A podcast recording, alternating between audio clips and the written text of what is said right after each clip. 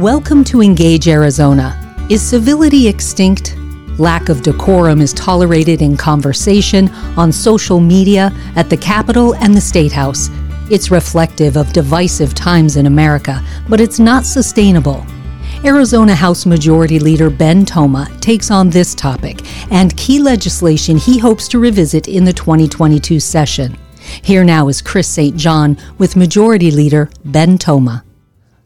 Welcome to Engage Arizona. My guest today is Representative Ben Toma from Legislative District 22, way up in the Northwest Valley. He's the current majority leader in the House of Representatives and a former member of the Peoria City Council.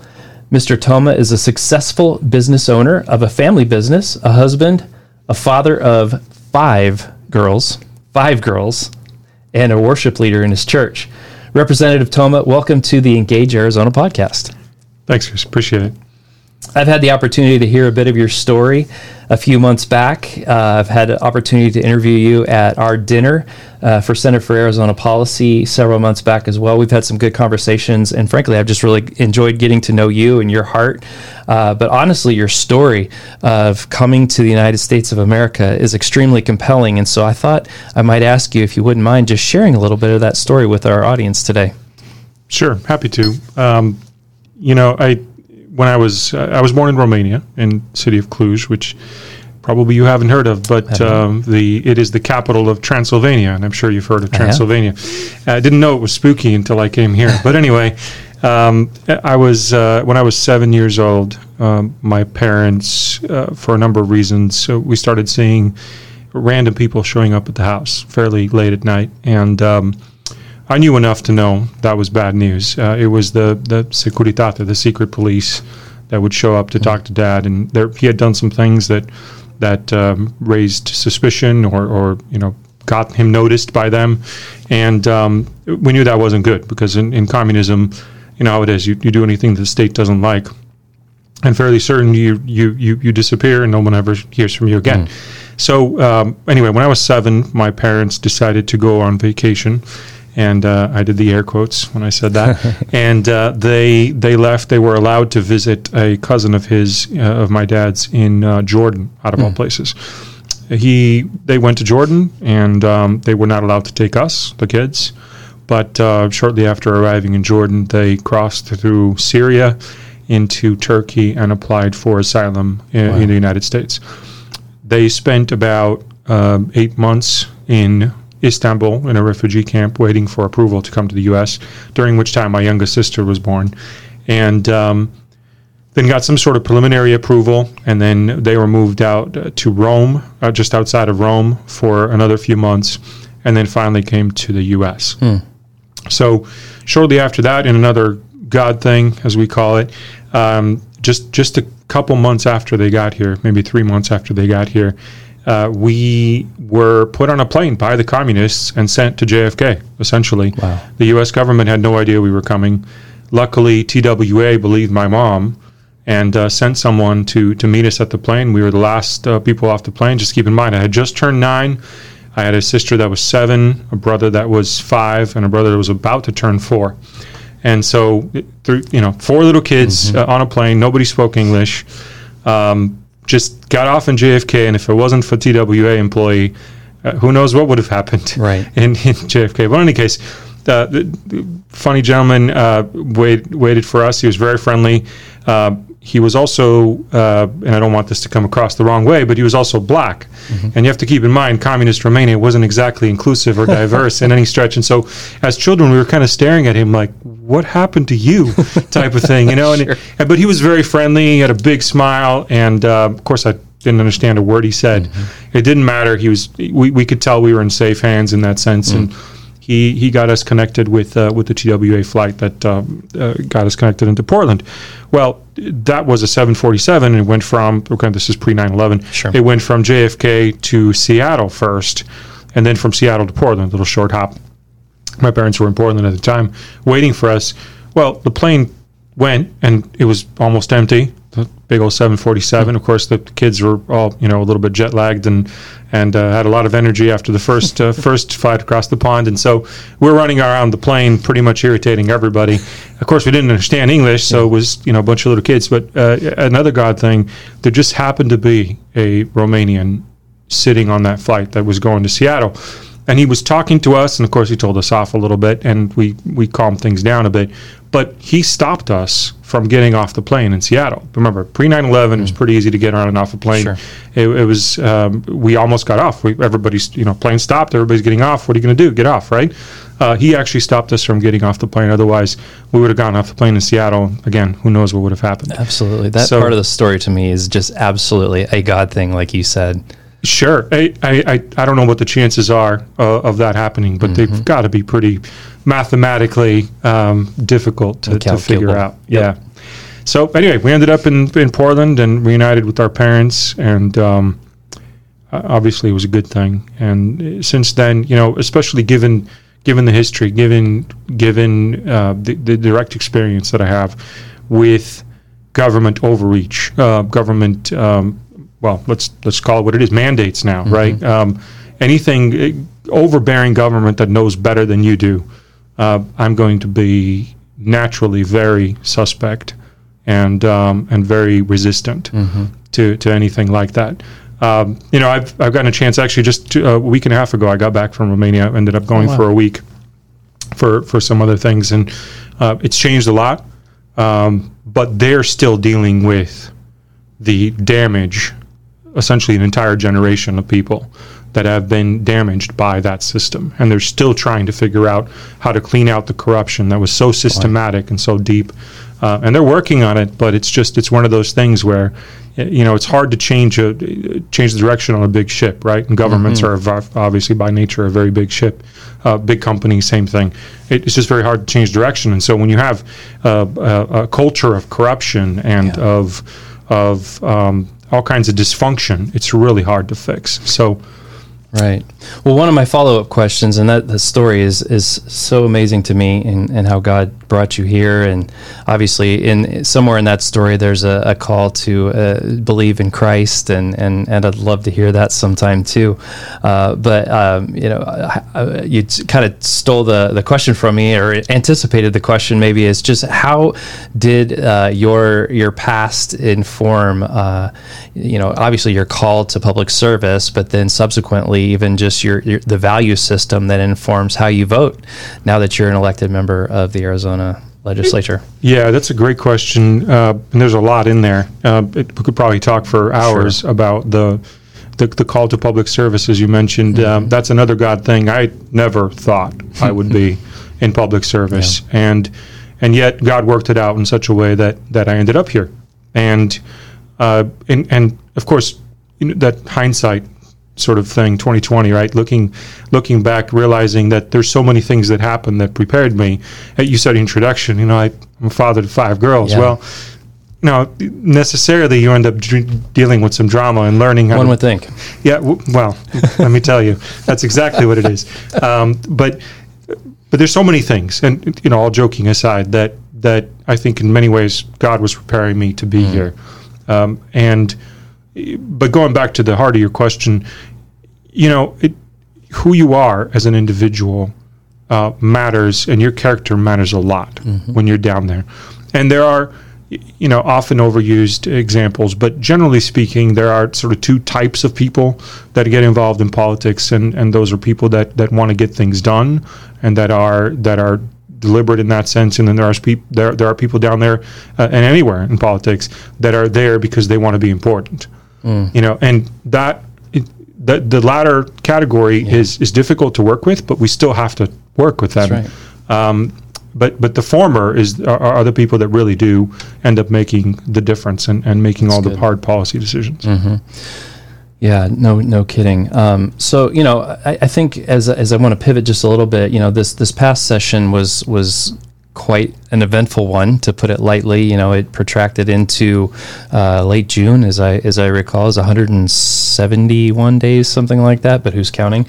Um, you know, and so you you had one bill in particular that that I followed very very closely as one who uh, has been a vocational pastor, and we have an initiative at, at Center for Arizona Policy that you're familiar with that we call the Arizona Capital Project, where we are partnering uh, with local church pastors. Uh, you know, of course, the Bible calls them shepherds, uh, and we want to partner with uh, legislators, elected officials across all three branches of Arizona government.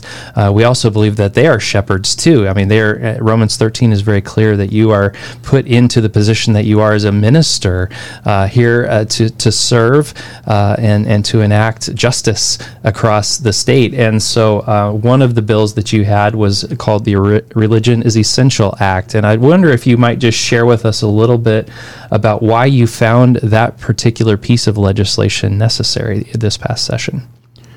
Well, I think you don't have to look very far to see why that's necessary. Mm-hmm. It, we've been blessed in Arizona in, in, that the governor had not interfered with the, the right of uh, churches in particular and church organizations, church-based organizations, to, to do what they're what they're called by God to do.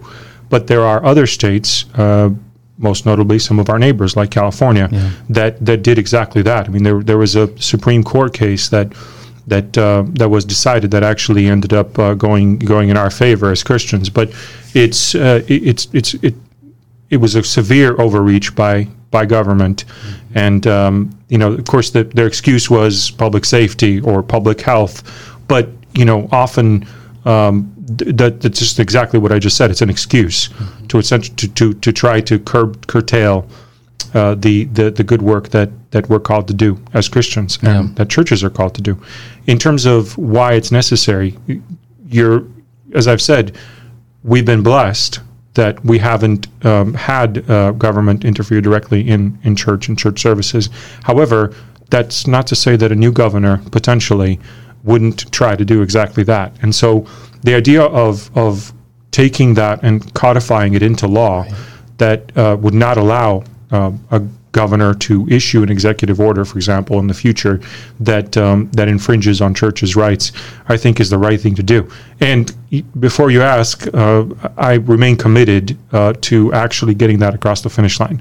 This past session, as as you well know, and perhaps most of your listeners do too, you know, we had very narrow margins in terms right. of um, R versus Dem, not to make it a political thing, but for whatever reason, sometimes these things do become political.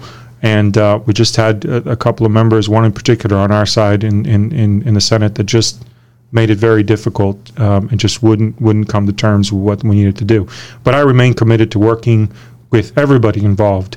Um, and it ended up being bipartisan, at least in the House side. So I, I still remain hopeful that uh, given given perhaps less pressure and uh, less of a lengthy session. You're right, by the way, it was June 30th, so it's the very last day of June that we went to. Um, that that this coming session, this will be a mm-hmm. priority that we can get done hopefully early. And you did point something out there that in the House it was bipartisan. There were at least six or seven, if I'm not mistaken, that that did vote aye on that bill, and I, th- I think that's noteworthy. Um, and and so I appreciated just seeing the the, the bipartisan spirit that, that came across in that piece of legislation. And so, as one who wants to see the the body of Christ be able to function, especially during what was an unprecedented time in our in my lifetime, in our lifetimes, uh, I had, I'd never lived through a pandemic before, but the, the body of Christ did need to function in some form or fashion, and the church needed to have the autonomy to do what it does best uh, during a time of crisis, whether that was to uh, keep the doors open or you know function online. And and I mean, do you have have any examples of, of uh, you know what what in as as you were contemplating the, that piece of legislation, you know what, what churches were doing during the pandemic that that might ha- have in, uh, been inhibited if let's say we were in California. I think there's a lot going on. I mean, there were lots of discussions around uh, just mental health mm-hmm. and, and stress and the ability for people to connect with each other. Um, so many know, there's a there's a there's a spike in in domestic violence and other horrible Yeah. things that happen during this time because it- humans are by nature, whether we like it or not, we're social. God designed us to be social, and and so churches are a place where where people can go and connect with each other. You know, get guidance from pastors and from others that care for them. Um, connect with uh, small groups or Bible studies or you know a number of different things. And churches do a lot of a lot of a lot of things in community that often uh, goes unnoticed.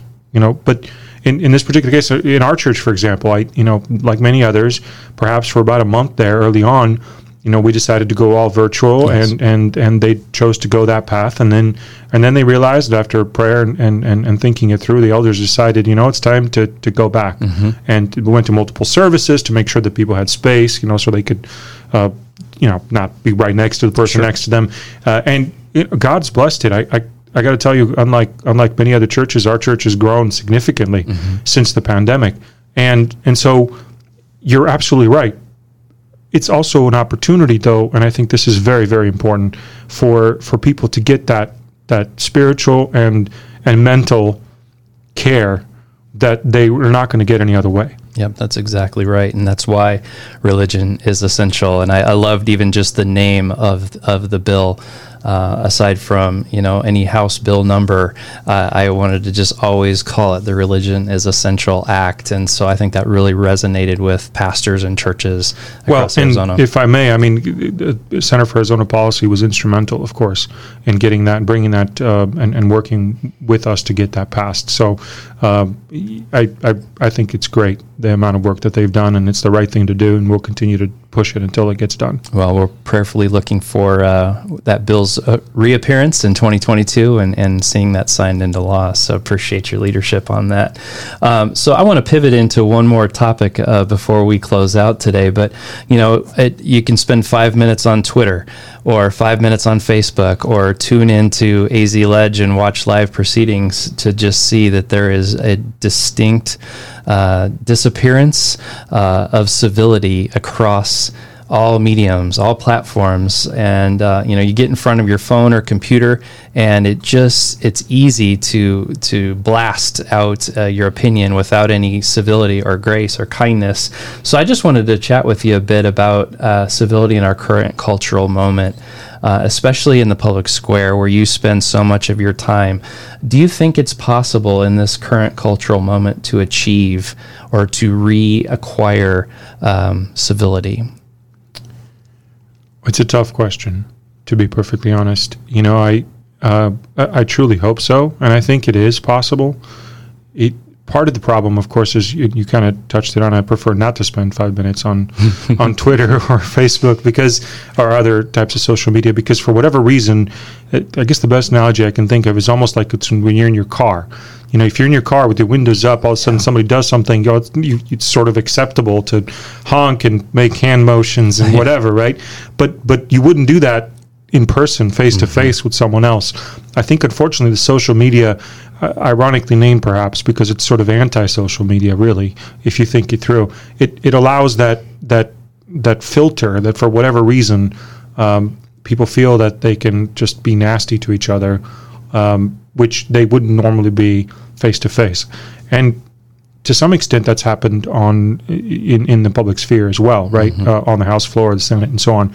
And two reasons for that. I think one is, of course, it's becoming more culturally acceptable, but in, in terms of how to combat it or how to how to make a change, I think my personal opinion is the only way to do that is to actually meet with the other members and to members that disagree with you face to face and develop some sort of relationships. I mean, look, the truth is, I'm never going to share values with somebody on the far left. Mm-hmm. That's the reality of it. But I can still acknowledge that they're human beings, they're people created in God's image that have value, and it's my duty to to respect that, that value, even if I fundamentally disagree with virtually everything they stand for.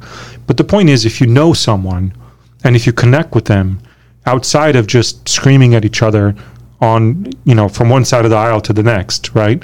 Um, then it becomes a lot harder to to demonize and and to be that nasty person, right? And to and to just spout nasty things about each other. Proximity makes such a difference. I read a, I read a quote uh, from Alexis de Tocqueville just the other day uh, from his seminal work, Democracy, Democracy in America, and he said, If men are to remain civil, civilized or to become so, the art of associating together must grow and improve. And that's the irony of the whole thing, right? Because there's a certain subset right now that says that anybody that meets with the other side, anybody that sits down and talks with them, uh, must be a, a traitor of some sort. Compromiser. Right. Yeah. And, and, and, and I've said this line, I say it to everybody that's new, uh, that comes to the legislature that's new. It, one of the hardest things to do as an elected official is to figure out how far can you compromise before you're compromised? Yes. But you have to compromise. It's a deliberative body right. of, of 60. I need to get 30 other people at a minimum to agree with me, and then 16 in the Senate, and then the governor. Otherwise, it doesn't matter how right I am. Mm-hmm. Doesn't matter how righteous I am. None of that matters. It, it, the, the ultimate thing fails, whatever it is that our goal is. So it's very important. And yeah, it, it, it, it's it's hard to stress how important it, it's hard to overstress is what I'm trying to say how important it is to actually connect with other people. That's mm-hmm. not to say that I'm going to compromise or that I'm going to, um, for example, on, on right to life issues, I'm never going to compromise right. on those. But at least having a discussion, figuring out where the other side is fr- coming from, it, uh, uh, leads to a, a civil discussion that perhaps you can find some sort of meeting ground. But simply screaming at each other uh, and that's actually a final point. I want to make this point mm-hmm. because I think it's very important. It, think about it, and any of your listeners that are thinking about this.